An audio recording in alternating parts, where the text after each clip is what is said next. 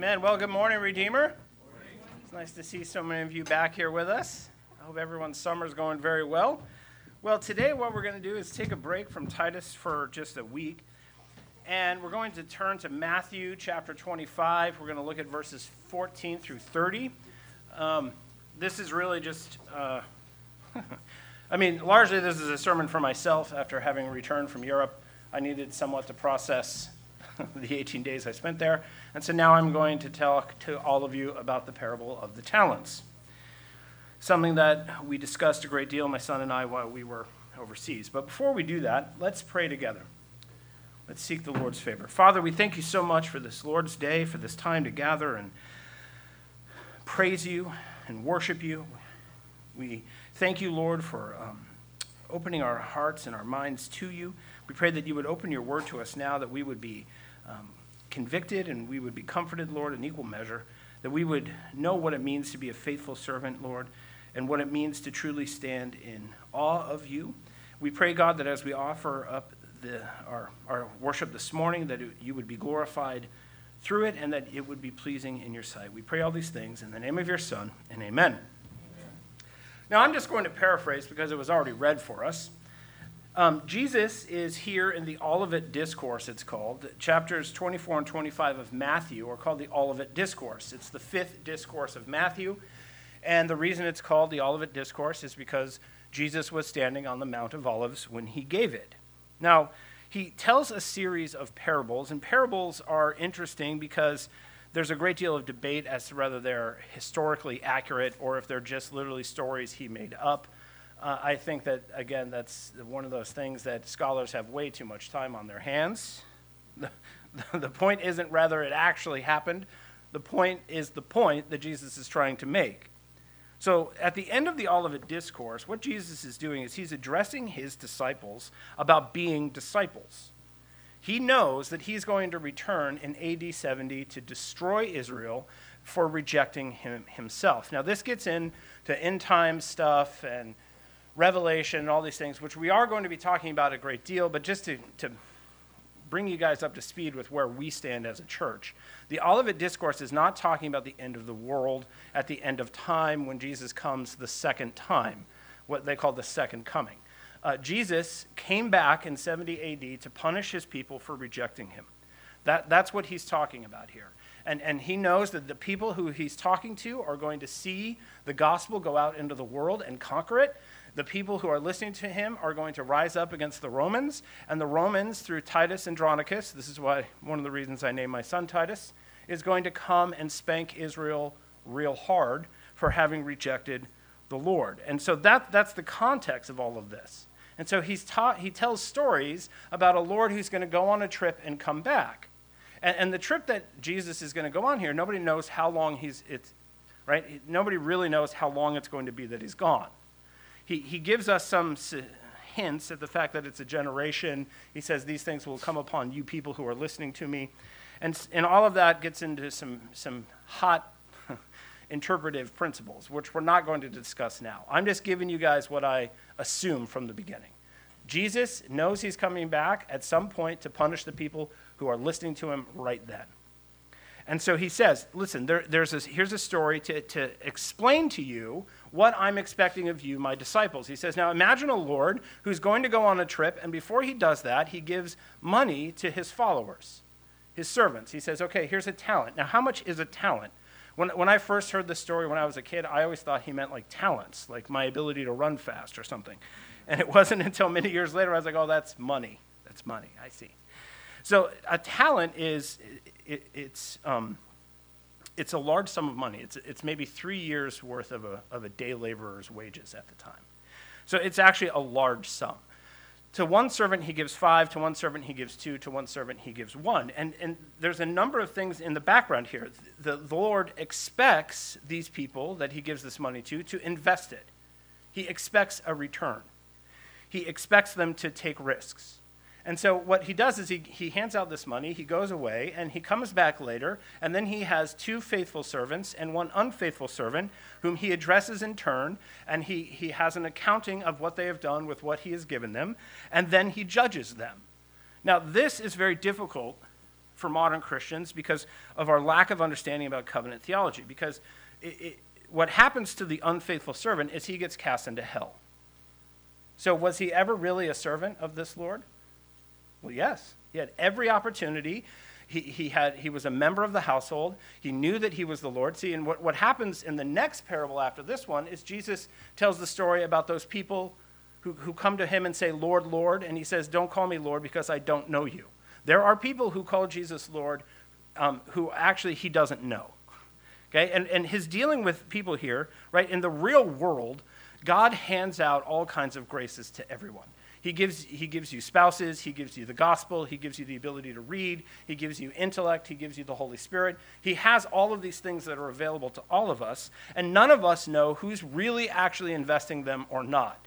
So there's an aspect of this story in which we are looking behind the curtain and, and seeing things here. And what I don't want us all doing is, is looking at one another's lives and being like, well, that guy must be an unfaithful servant right? Because that's never the point of these stories.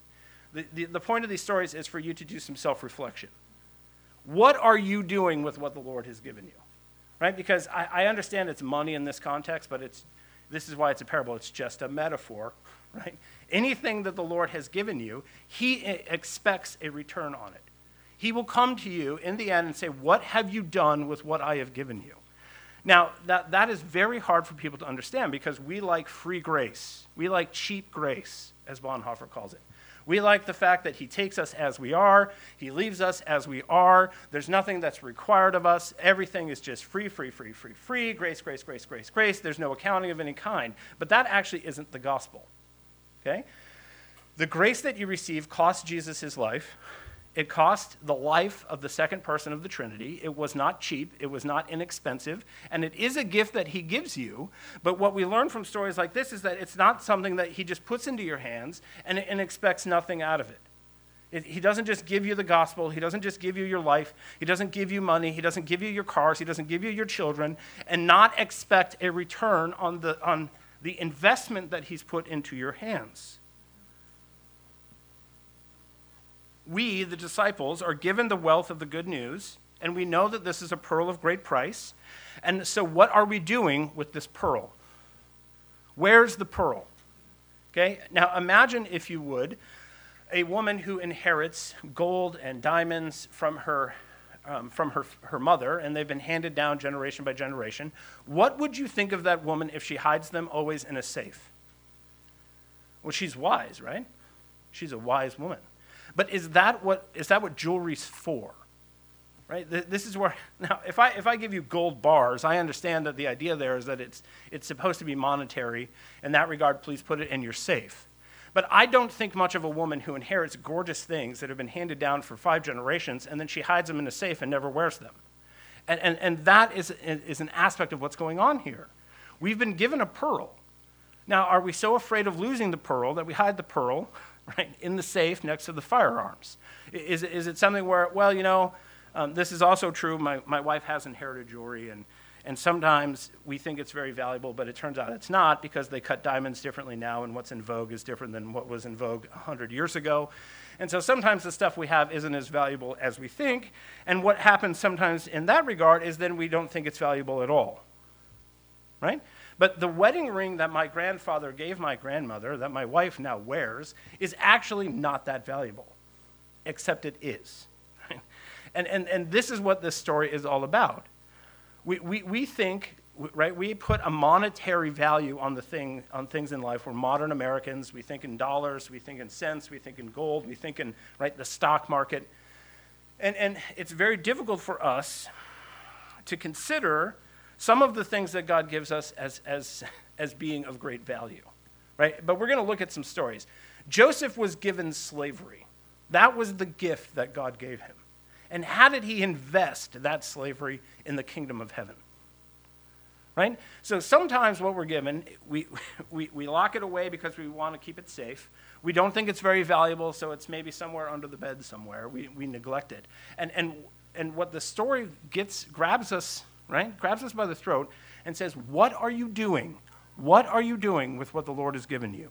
And I think all of us need to think a great deal about that. How are the servants of God to invest this great treasure that He has given us. Now, there's, um, we are given the actions and outcomes of the two faithful servants and the one unfaithful servant as examples for us so that we can measure our lives by what they do and what they do not do. The principles at work in this parable are descriptive of the Christian life for all of us. Okay? It doesn't matter if you're given a lot or a little. It doesn't matter if you're a man or a woman. It doesn't matter if you're an adult or a child. This parable is for all of us. This parable is for all of us. Matthew Henry, the great Puritan commentator, said, Thus does a true Christian act in the work of religion. We have no stock of our own to trade, but, but we trade as brokers with our master's stock. The endowments of the mind, reason, wit, learning, must be used in subserviency to religion. The enjoyments of the world, estate, credit, interest, power, preferment, must be improved for the honor of Christ. So, what Matthew Henry is saying here, it does not matter what you're given, whether it's a, an active imagination, a great deal of intellect, a fantastic job, tons of money in the bank, or um, you know, you're, you're born and your legs don't work very well and you're in a wheelchair. Whatever it is that the Lord has given you is supposed to be invested in His kingdom. Everything we have is, to be, is a gift from Him that we are to invest in His kingdom. The story of the talents is given to Christians as house stewards. And we've been talking a great deal through Titus about being house stewards. And we're not, and we're not just talking about leaders in the church, we're talking about all Christians. You are all stewards of the things that God gave you. Those are not your kids, they're God's kids. That is not your spouse, it's his spouse. This is not your church, it's, it's his church. That job that you have is not your job. You are simply a custodian of that job. You are a custodian of your boots. You are a custodian of the frying pan. Okay? None of that stuff belongs to you. And, and this is a, when I think my kids get a little uppity, I, this is always the game I play with them. They're like, well, he took my toy. He took my toy and he won't give my toy back. And I just have to remind every, everyone that everything in the house is actually mine. I'm like, I, I, brought all of this stuff into the world, and I can bring all of this stuff out of the world as quickly as it came into the world. Okay? So, how about you give me the, my toy back since you two are unfaithful with it and cannot get along? And, and this is a game I like to play with my kids. Oh, I tell you, they love it. right? When they start to get a little ungrateful, you're like, I would like my mattress back. Okay, you're going to complain about your sleep. You're bored. Oh, you're bored. Okay, well, give me your shoes and go outside of the house. I'm going to take everything back from you now. And this is how we have to think about God. If you stand in your kitchen, if you stand in your garage, if you stand in your back, backyard, if you sit at the dinner table, look around. None of that is yours. You are simply, right, it's been given to you to take care of for a time. And at one point, you will have to stand before the owner of all of that stuff and explain what you did or didn't do with it. Now, I'm going to go over some verses because it's important for, for us to understand that everything we receive is a gift from God. Okay, so if you turn with me to Romans, Romans chapter 8, we're going to look at verse 32. Romans 8. I'm going to back up to verse 31.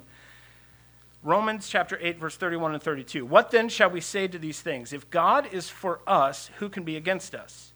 He who did not spare his own son, but gave him up for us all, how will he not also with him graciously give us all things?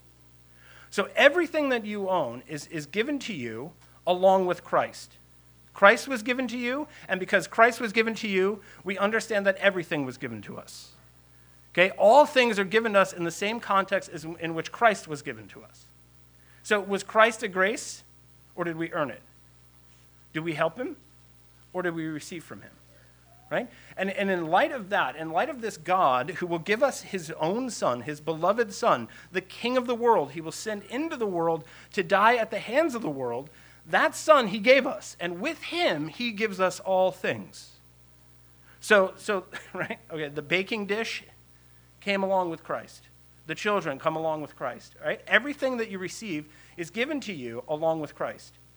And, and so you don't separate, right? If you, how often do you go around and you think, okay, well, uh, Christ is my, my buddy, and we're good friends, and he's my Lord, and he lives in the Bible or, or some somewhere maybe and then you have him and he, he's this sort of ethereal something and then you go around you're like man look at my kingdom it's awesome right? Like sometimes I just stare in my driveway and I'm just like, this truck, my, my Silverado is beautiful, right? And I just think, man, look at this baby. It's so nice. I'm going to get in it again. Just turn on the air conditioning because the air conditioning in my truck is the best. And I just think, look at all that I have done, right? But no, right? I, I received that. What, what's even funny about that is my brother gave me that pickup truck, right? And then so I got to think, well, actually, I didn't buy this truck at all. Actually, this truck was given to me. And it's very helpful to me to have something I love so much be a gift to me because that's how everything is. Everything that you receive, you received by the grace of God, just like you received his son. Now turn with me to 1 Peter chapter 4. 1 Peter, how well does Mike know his Bible? 1 Peter chapter 4, we're going to look at verse 10. And this is what Peter has to say. It says, As each has received a gift, use it to serve one another as good stewards of God's varied grace. Okay, I'm going to read that again. As each has received a gift, use it to serve one another as good stewards of God's varied grace. Now, there's a number of things that we're told there. The grace that is given to us is varied. I did not receive the same grace that you did. You did not receive the same grace as that guy over there, who didn't receive the same grace as that woman down in the front. Okay, we, we, we receive a variety of graces. But what we were given is for what purpose, right? What's the second most important thing to God after our loving Him with all of our heart, mind, body, and strength? Is loving one another.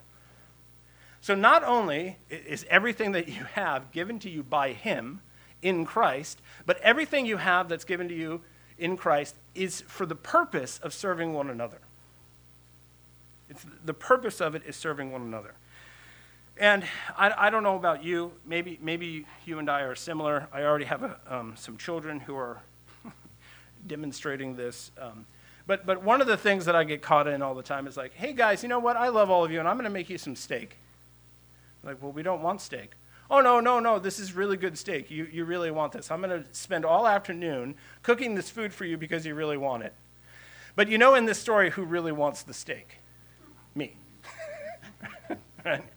And, and this is something, my, I have a son, he will remain, remain nameless, and man, he loves to make pancakes for everyone else. And, and I don't know how many times I'm like, I don't even want pancakes. Is this what I do to you? I don't want pancakes. Oh you, oh, you want the pancakes you made for me that I don't want. Oh, okay, I see how it goes. And it's very, very easy for us to think that we're doing something for others when we're really doing it for ourselves. When we're really doing it for ourselves. Um, yeah, I, this, this is, I mean, I could go on and on. I don't know how many books and movies and video games I've purchased for myself, I mean, for others, for myself. but we have to be careful. Everything that you have is given to you by the grace of God for the purpose of serving and loving one another. Okay? Now, does that mean that God hates it when you enjoy things? No, right? Right? There, I, could, I could pull out the verses where he says, hey, take your money and spend it on the things that delight your heart and make sure that, right? But even in those verses, what does he say? Make sure that you have an extra amount so that you can give to the people who don't have anything, right? Because the gifts that he gives us are never just for us. And, and we all too often delight in the things that God gives us with no thought of where they came from and, and no thought to anyone else. Okay, so let's go to Ephesians chapter 2. We're taking the tour today. Ephesians 2.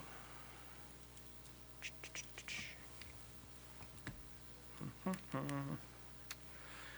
verse 8. Ephesians 2, verse 8 says, For by grace you have been saved through faith, and, that, and this is not your own doing, it is the gift of God. It is the gift of God.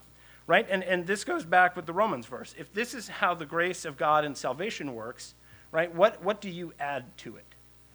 You can't add anything to your salvation. Okay? But you're given this salvation, and what are you doing with it? Right? You know who Jesus is. You know what he has done. You know what he expects. You know where you can find out all about him. You've been given this gift, and what are you doing with the gift? The most important gift of all. Okay, so the last one here is James chapter 1 verse 17. James 1:17. James 1:17. And this is what James says. He says, "Every good gift and every perfect gift is from above, coming down from the Father of lights, with whom there is no variation or shadow due to change." So every good and perfect gift. Now, see there. Oh, and I, I, don't know about you, but I like to think, okay, well, so he's not talking about the not good gifts. right? And we do this little Calvinistic thing in our minds where we're like, he's very sovereign and he, he really only gives us good things and because he's a good and loving and generous God. And so, really, what he's talking about are the things I like. Okay? But again, is, is the person who's born uh, with mental deficiencies, a, a person who's born um, you know, on the spectrum, who, who doesn't have any social graces of any kind, but man, they're smart, right? And Google pays them a great deal of money to figure out a bunch of stuff none of us could ever do. Is that, is that person, was that person in somehow deprived? Was that person given something, right? Somebody who's born who cannot walk. Somebody who's going through life and their spouse dies. Somebody who's going through life and they have a miscarriage. Th- those other things that happen to us that we do not consider gifts, I think fall into this category of every good and perfect gift comes down from heaven. Why? Because no gift is an accident. And there are things that, that God calls gifts that we do not. And what we need to learn how to do is, is learn to use the language of the Bible. Every good and perfect gift comes down from heaven from the hand of our Father. And, and if you want to know something about this, go and read the book of Job. Because what, what, what does he say? He says, Hey, listen, the Lord giveth and the Lord taketh away. Blessed be the name of the Lord. And, and we, and, but our modern theology is the Lord giveth, bless him, the Lord taketh away. Man, he sucks. But the Lord giveth and the Lord taketh away. The, the Lord blesses, and sometimes that blessing is not what we would call blessing. But if you've been around for any amount of time, you quickly figure out that those things that you thought were the worst are oftentimes later on the best.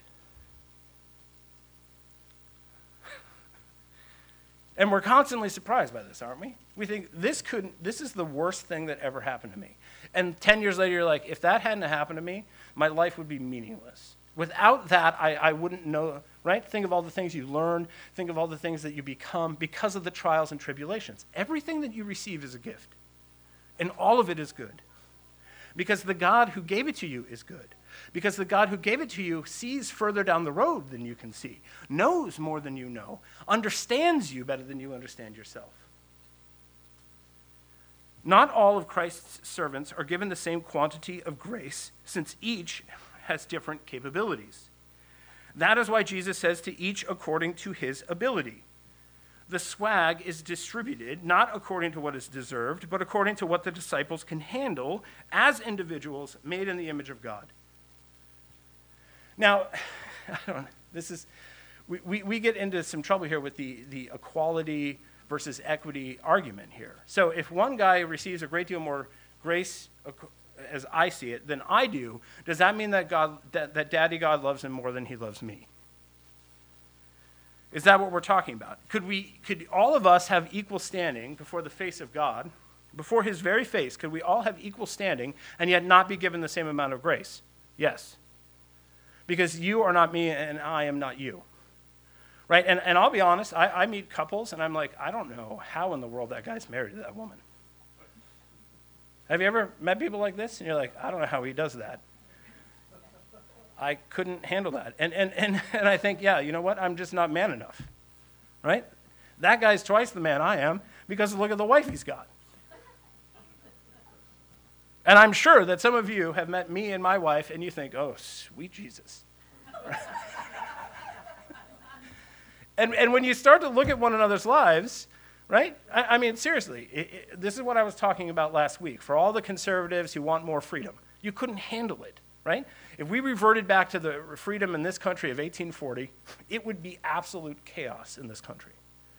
There are things that we just cannot handle. God knows who we are and what we can endure. He knows the level of sin that we can endure. He knows the level of pain that we can endure. He knows the level of frustrating spouse that we can endure. he knows how many kids that we can endure. He knows. And so we so often look at our lives and think, oh, if I had more kids, if I had less kids, if my husband had more hair, if he had less hair. usually in this area. Right? If I had more money, if I had a bigger car, if we actually owned a house, yada, yada, yada. We look around and we see what other people are given, and we think we could handle it. We think we deserve it. We think somehow that we were slighted because we weren't given it. But it's each of us, according to what God knows that we can handle, that, right? Those, that's how He distributes the graces. He sees the difference in us. And we live in a culture that doesn't want any difference. We want equal grace, equal pay, right? Everybody play, everyone can play sports together. There's no difference. Everybody can join the military together, and we will just lower the standard until everyone can hop over that thing. Right? We live in an age where eh, there's no difference. How dare you suggest such a thing? And, and what we read in the story is like, he, and he doesn't explain. He gives this guy five, this guy two, and this guy one. And he doesn't explain at all. And, and what, we, what we see is that, that the amount given does not determine the faithfulness of the one who receives it. The guy with two doesn't say, What the hell, man? And then, and then get all sulky and not.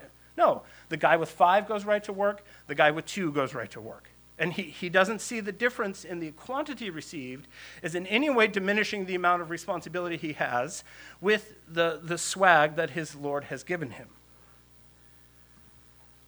Now let's go back to Romans. Romans. We're going to go to Romans 12.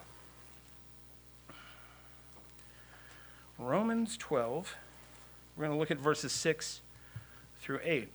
Oh, sweet. This is one of those spots where I wrote so much over the top of it I can barely read it. Romans 12, verse 6 through 8. Having gifts that differ according to the grace given to us, let us use them, if prophecy in proportion to our faith, if service in our serving, and the one who teaches in his teaching, the one who exhorts in his exhortation, the one who contributes in generosity, the one who leads with zeal, the one who does acts of mercy with cheerfulness. And so, what, what he's talking about here right? Having gifts that differ according to the grace given to us. Paul assumes the world that God made. He says, yeah, not everyone is given the same amount of grace. this, is, this is what I love. I love, um, because I, I know people like this who are, whose ability to understand the scriptures is not that great, uh, not nearly as great as their ability to make money. Right? And, and, and so you take the guy who makes a lot of money, who loves the Lord Jesus, and the guy with no money who understands the word of the Lord, and you put them together in a church, and bada bing, bada boom, what do you have? You got a good thing going, right? You, you have the guy who, who is organized and the guy who and, and the lady who understands like okay if we're going to have a party this and they think very logically they think through things they have this gift and you put that person right uh, with the guy who gets up and makes a lot of jokes and makes everyone feel welcome, and he's always the MC. But you never want to put that guy who's the great MC in charge of actually planning the thing because the party wouldn't actually happen. Right? And, and, and you put, I've seen it so many times, you put these two people together, and man, it's a good time. It's like a Christmas party here at Redeemer.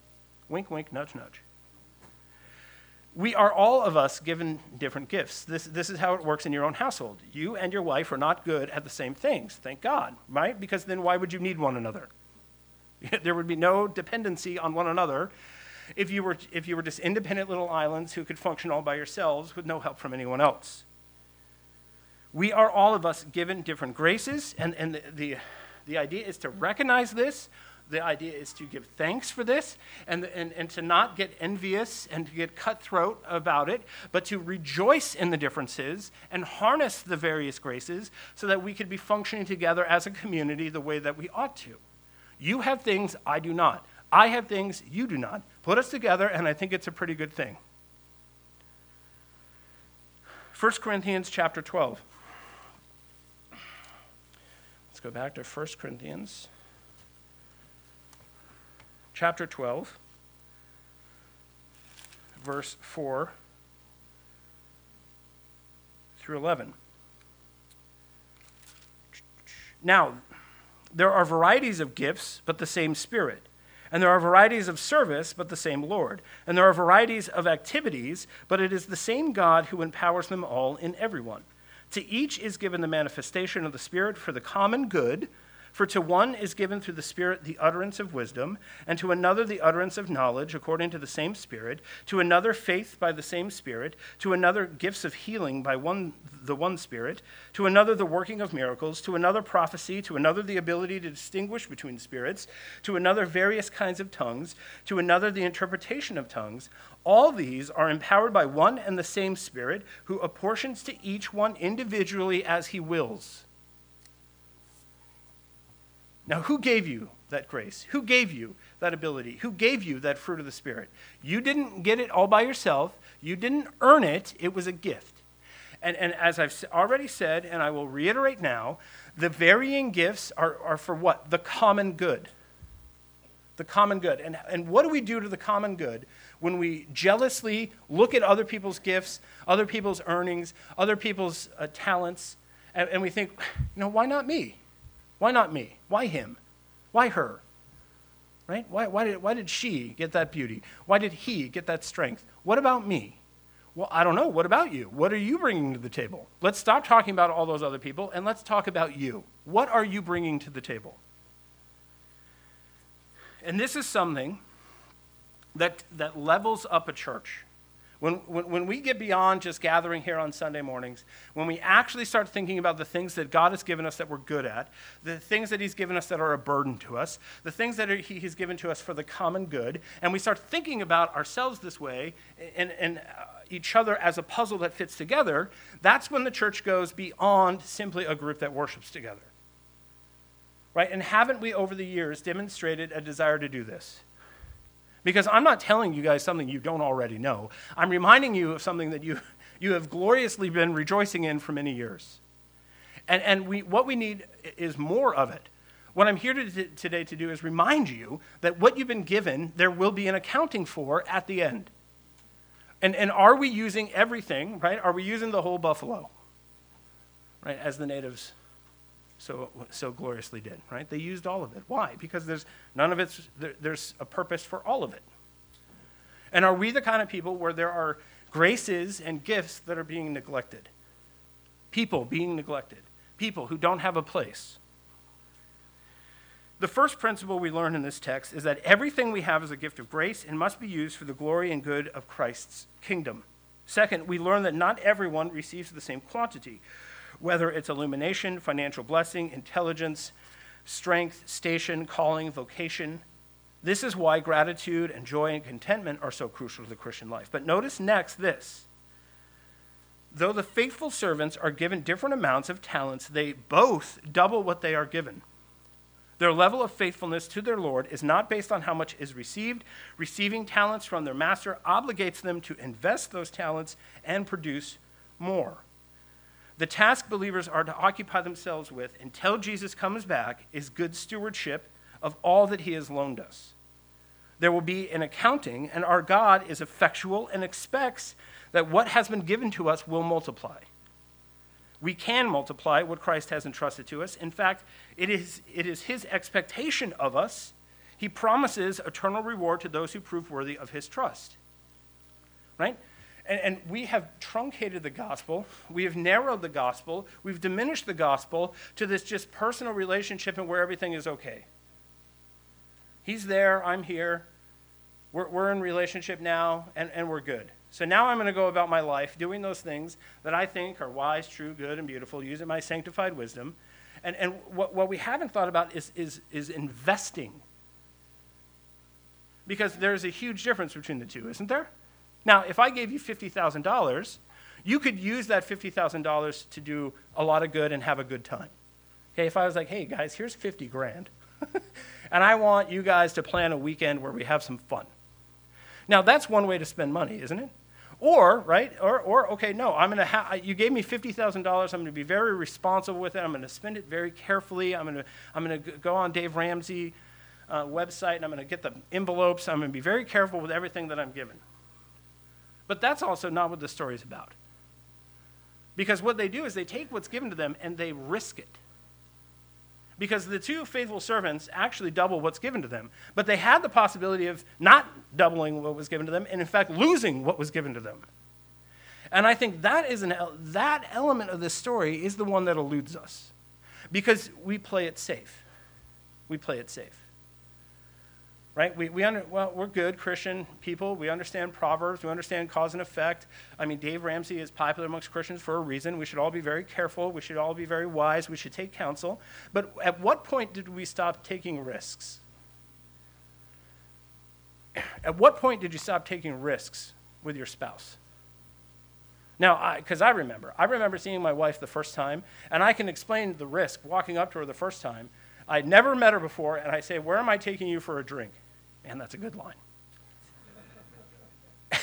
now, was I risking something at that? Right? And I, and I could go on. There was a great deal more risk after that. But having been married 17 years, the question I have to ask myself is I'm still, Am I still taking a risk on her? Am I still risking? Right?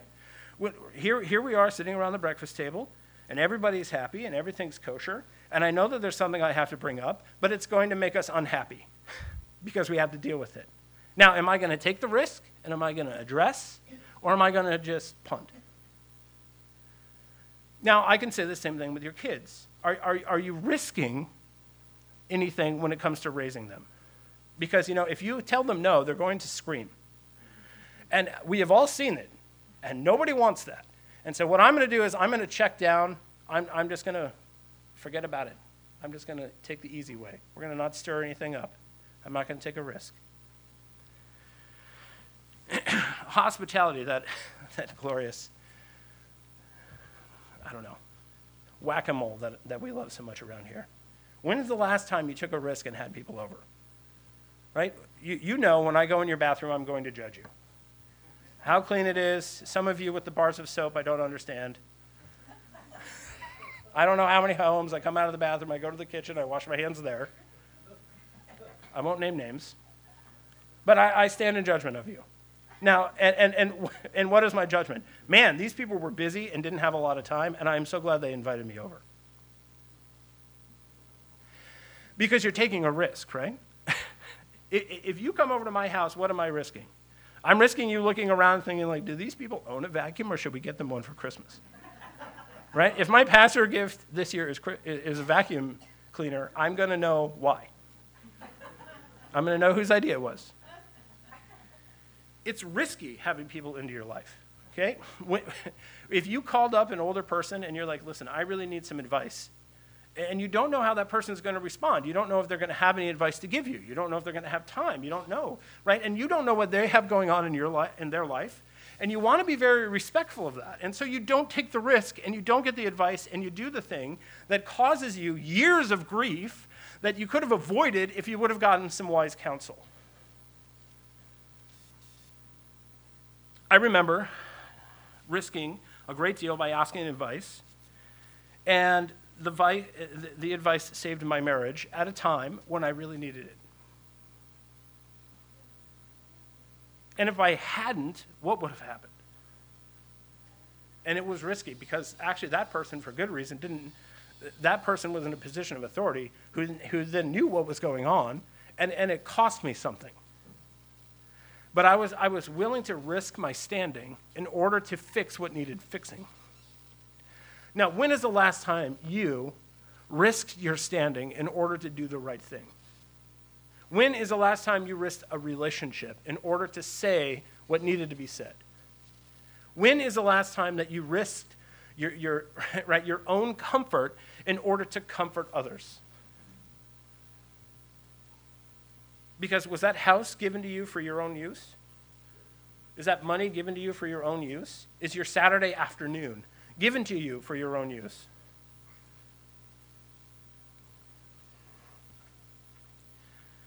Now, we come to the judgment.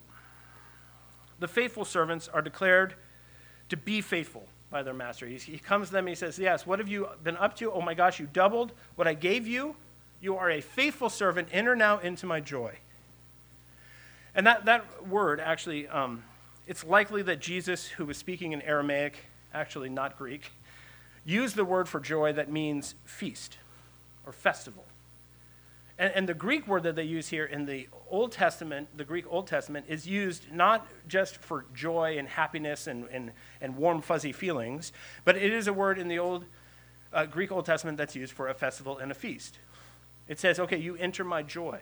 Now, this is consistent with other parts of Scripture, where what, what is going to happen after Jesus comes back and has an accounting with all of us?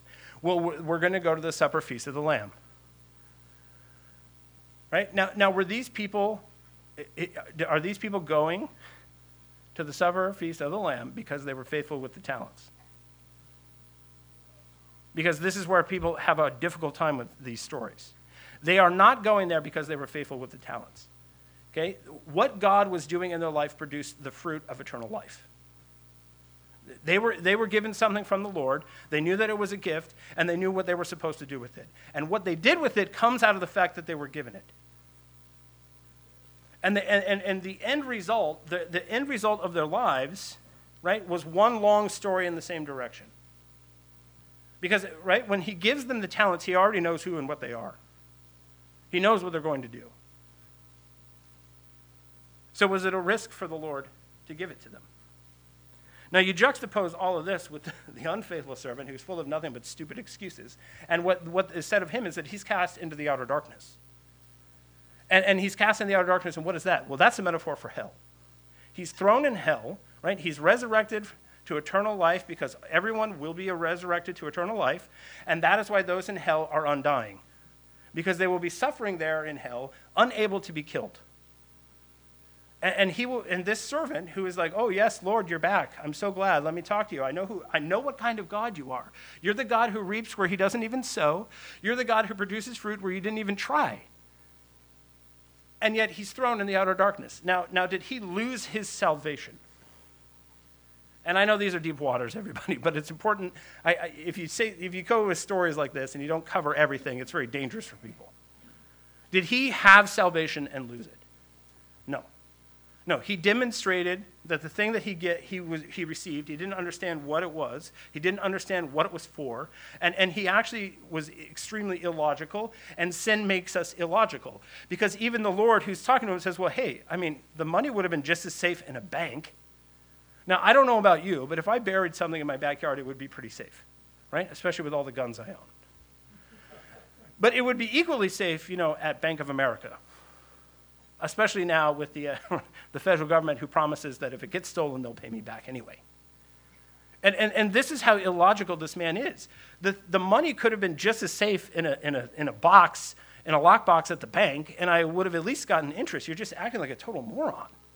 And that's what sinners do because sin is illogical. And so this guy from the very get go, this unfaithful servant, just has no idea what's going on. He doesn't understand why he's given this. He doesn't understand what it's for. He doesn't understand what to do with it. And so he's just like, well, I guess I'll just pitch it in the backyard here.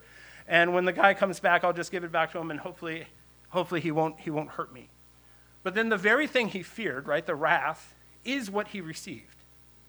Because he never saw a gracious, a gracious, kind hand in this master. All he saw was what, you, what is to be feared. Now, we all know it's a terrible thing to fall into the hands of a living God. We all know that, but that's not how we operate. I, I hope not. If that's how you operate, please come see Joel, Jared, or I after service. But if you're functioning because you're like, you know, God is a big, nasty man in the sky who will crush me, and, and, and I am afraid of him. And so, what I'm going to do is love my wife as Christ loved the church. I am afraid of him, so I'm going to tithe. I'm afraid of him, so I'm going to go to church and I'm going to hide there amongst the people of God. And if I'm hiding amongst his people, maybe he won't notice me. Because this is what the fig leaf Christianity is always about. And, and, and the fear that he has is why he's doing what he's doing. Now, I don't, I don't disagree that we should fear him, but that's not why we do what we do. Right? We do what we do in the name of Jesus Christ because of the grace and the goodness and the generosity that he shows us. He gives us something. We say, Oh, you are good, and so I will do good with this. He, we don't receive it and say, Oh my gosh, you're, you're terrifying, and so I, I'm just going to try to do something with this. And those are two very different ways of operating. And if you're operating out of fear, it is a, it, it, it is a sign that things are off kilter, that there is a gospel problem in your heart and in your understanding. And if you feel yourself operating out of fear in your home as a Christian, please do not remain silent, but come and see us because we need to fix that.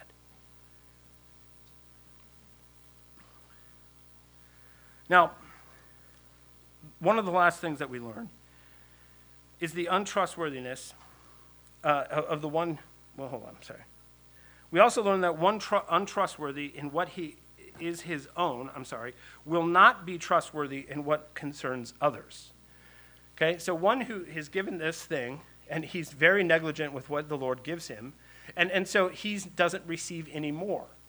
The two people, the two faithful servants who receive from the Lord and, and, uh, and are um, return on, back to the Lord what he has given them plus extra, he, the, the Lord says, okay, now I'm going to give you more.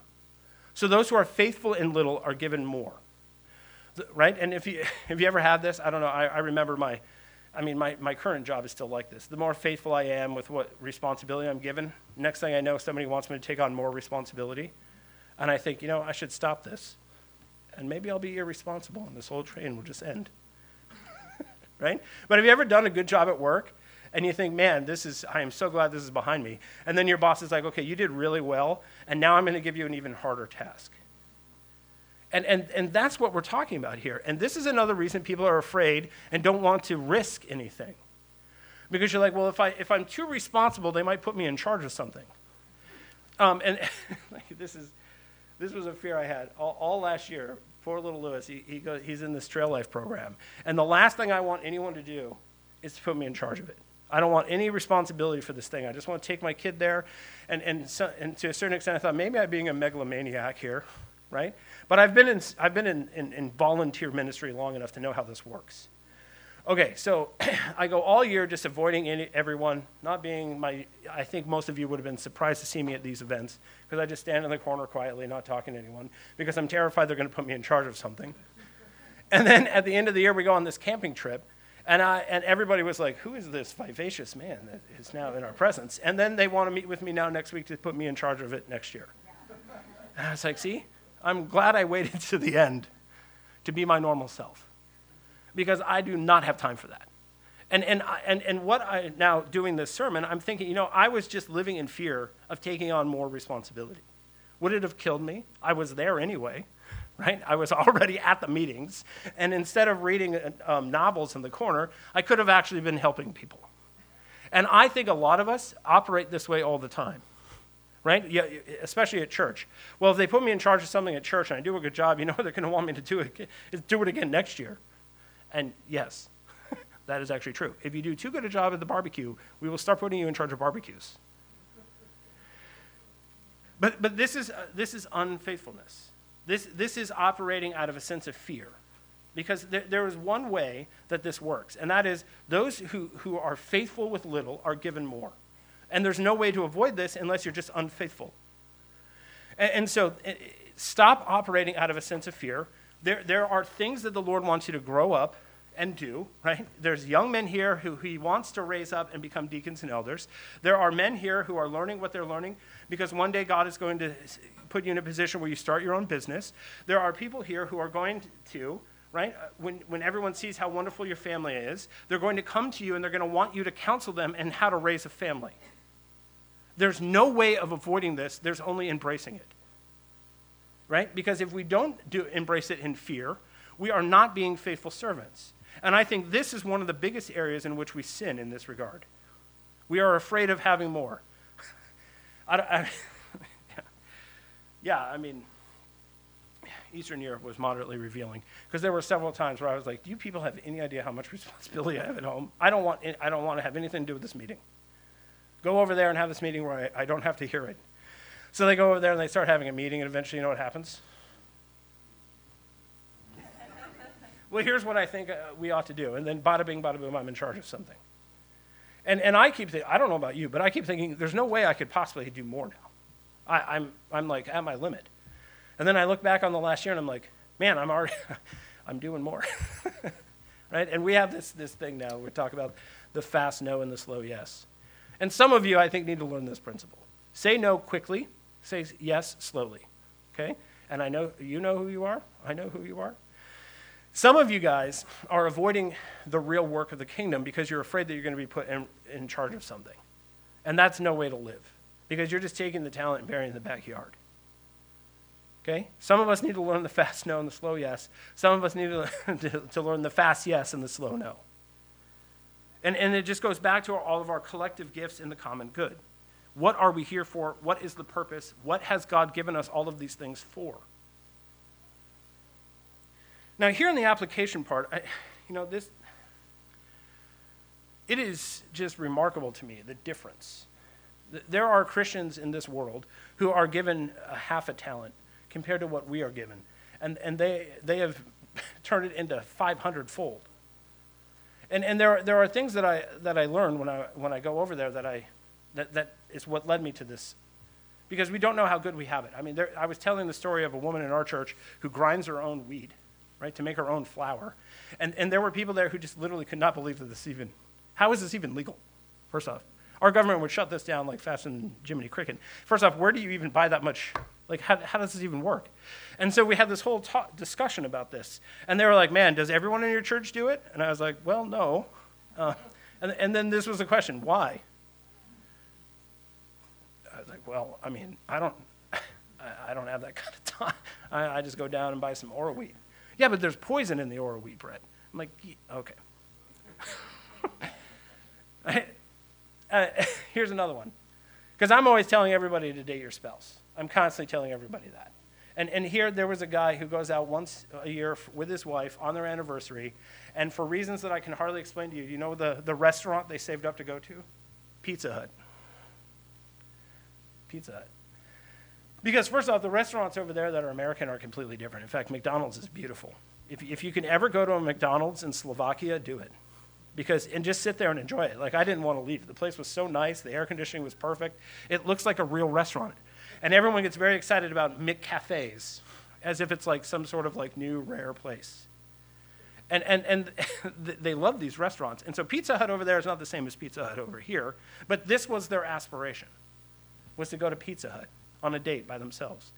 And I was like, like I drop more money on my wife on a date in, in a month than it sounds like you spend on food in half a year. And, and we, we have all this opportunity here to do things together, to, to invest in our marriages. And, and like the money is flowing, the opportunities are ripe, there's tons of babysitters. And why is it that most of us can't get it done? Right? This whole idea, like, of, of nutrition and the fact that most of us could afford to, to live a more nutritional life, right? Have more nutrition, better nutrition. Food is medicine, after all. And, and we don't do it. Why? why? Why are we not investing in it? Here's another one. And I won't go on and on with these, but here's one Christian education. It's another one. They, they can't believe that we can literally just stop going to schools. Because if you stop going to school, put your kids in school in Ukraine, the police will come to your house right? And I know that we run, there's all kinds of risks about Christian education here, but nobody has ever come to my house and asked why my kids are home in the middle of the day. You just say homeschooling, and everyone's like, oh, okay, cool. Homeschooling. Cool, even here in this state.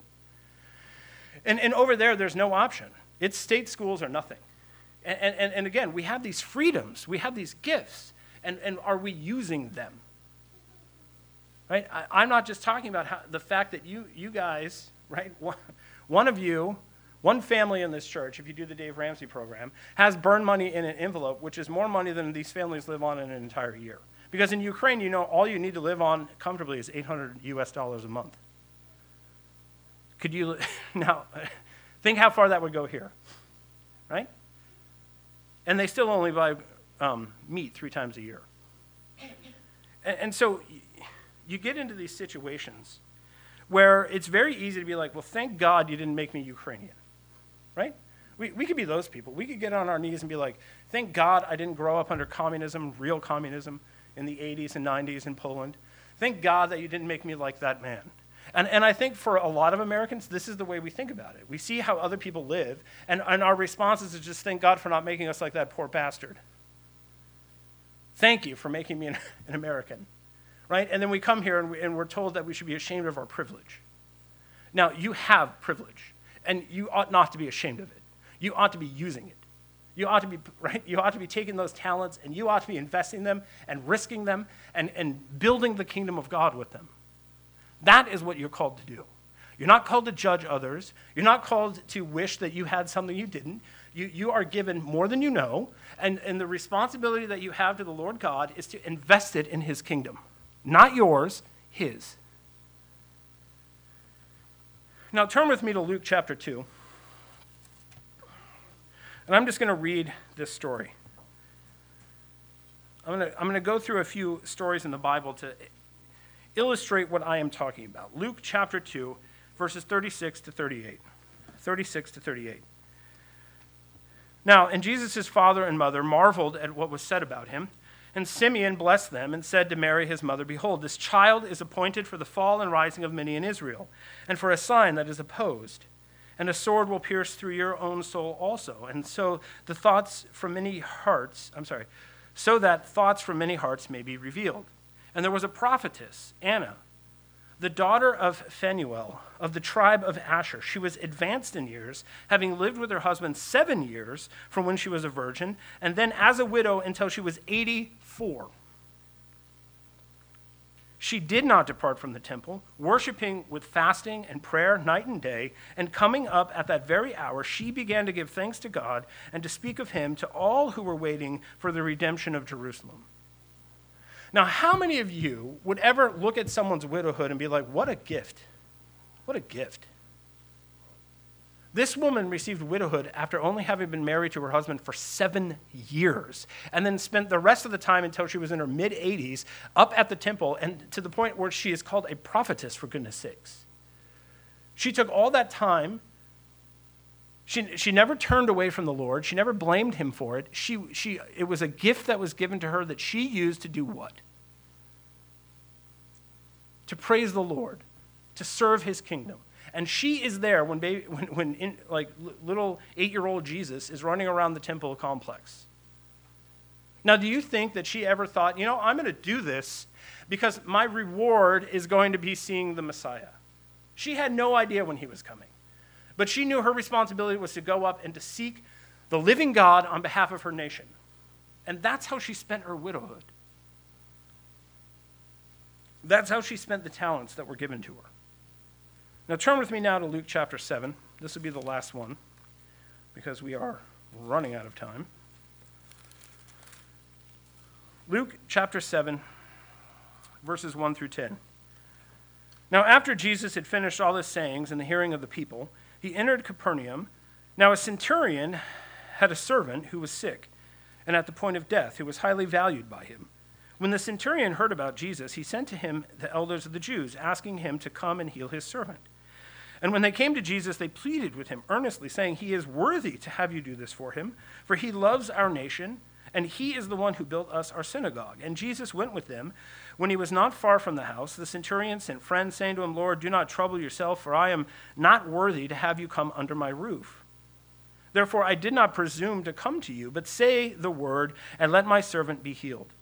For I too am a man set under authority, with soldiers under me. And I say to one, Go, and he goes, and another, Come, and he comes, and to my servant, Do this, and he does it. When Jesus heard these things, he marveled at him, and turning to the crowd that followed him, he said, I tell you, not even in Israel have I found such faith.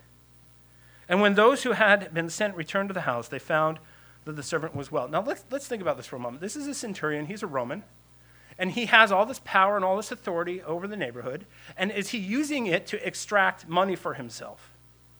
Is he using his position like other very common Romans who are abusing the people and stealing and putting taxes on them and rough handling them and just dominating over everyone?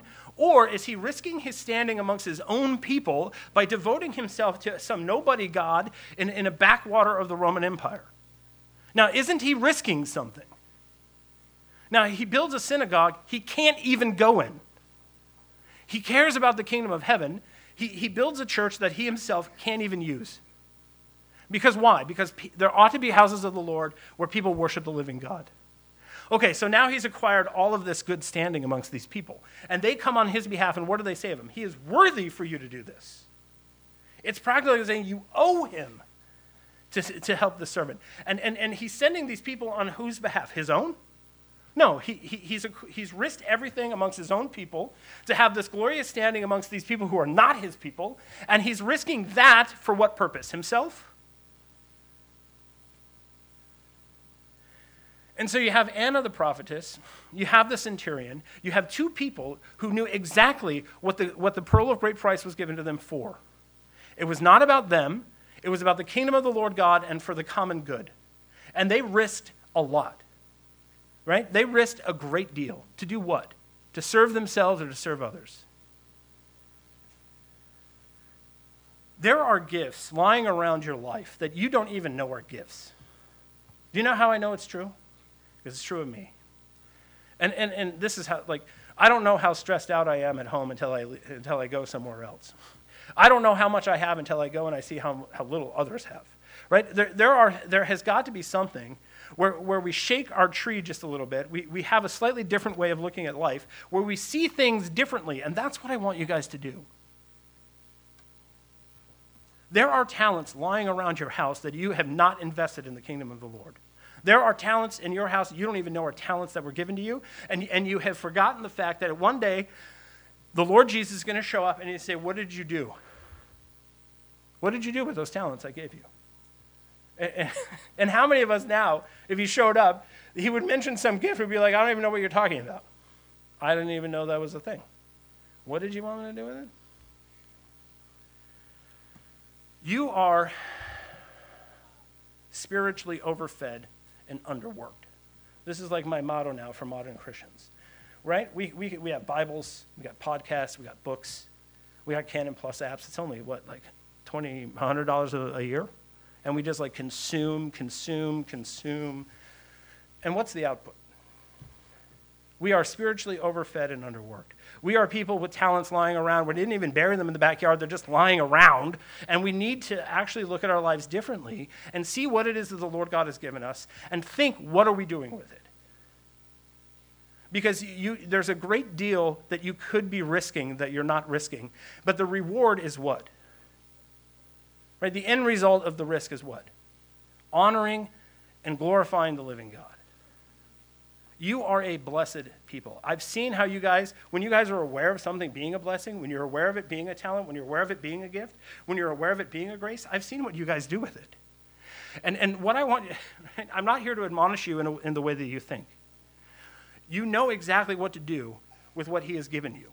What I'm here to tell you is that you have been given more than you realize. And all I want you to do is go home and start looking around at the talents and see which ones are lying around and invest them and risk them the way that the Lord God wants you to. In the name of the Father, and the Son, and the Holy Spirit, amen. Father, we thank you so much for this day.